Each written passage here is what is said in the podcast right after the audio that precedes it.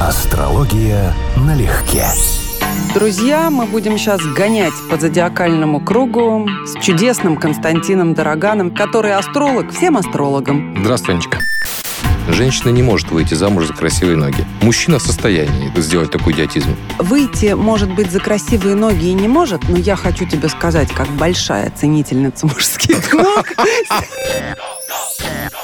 Выиграла 2 миллиона евро в лотерею. Через два года она работала на той же самой заправке, но у нее была новая грудь и ребенок.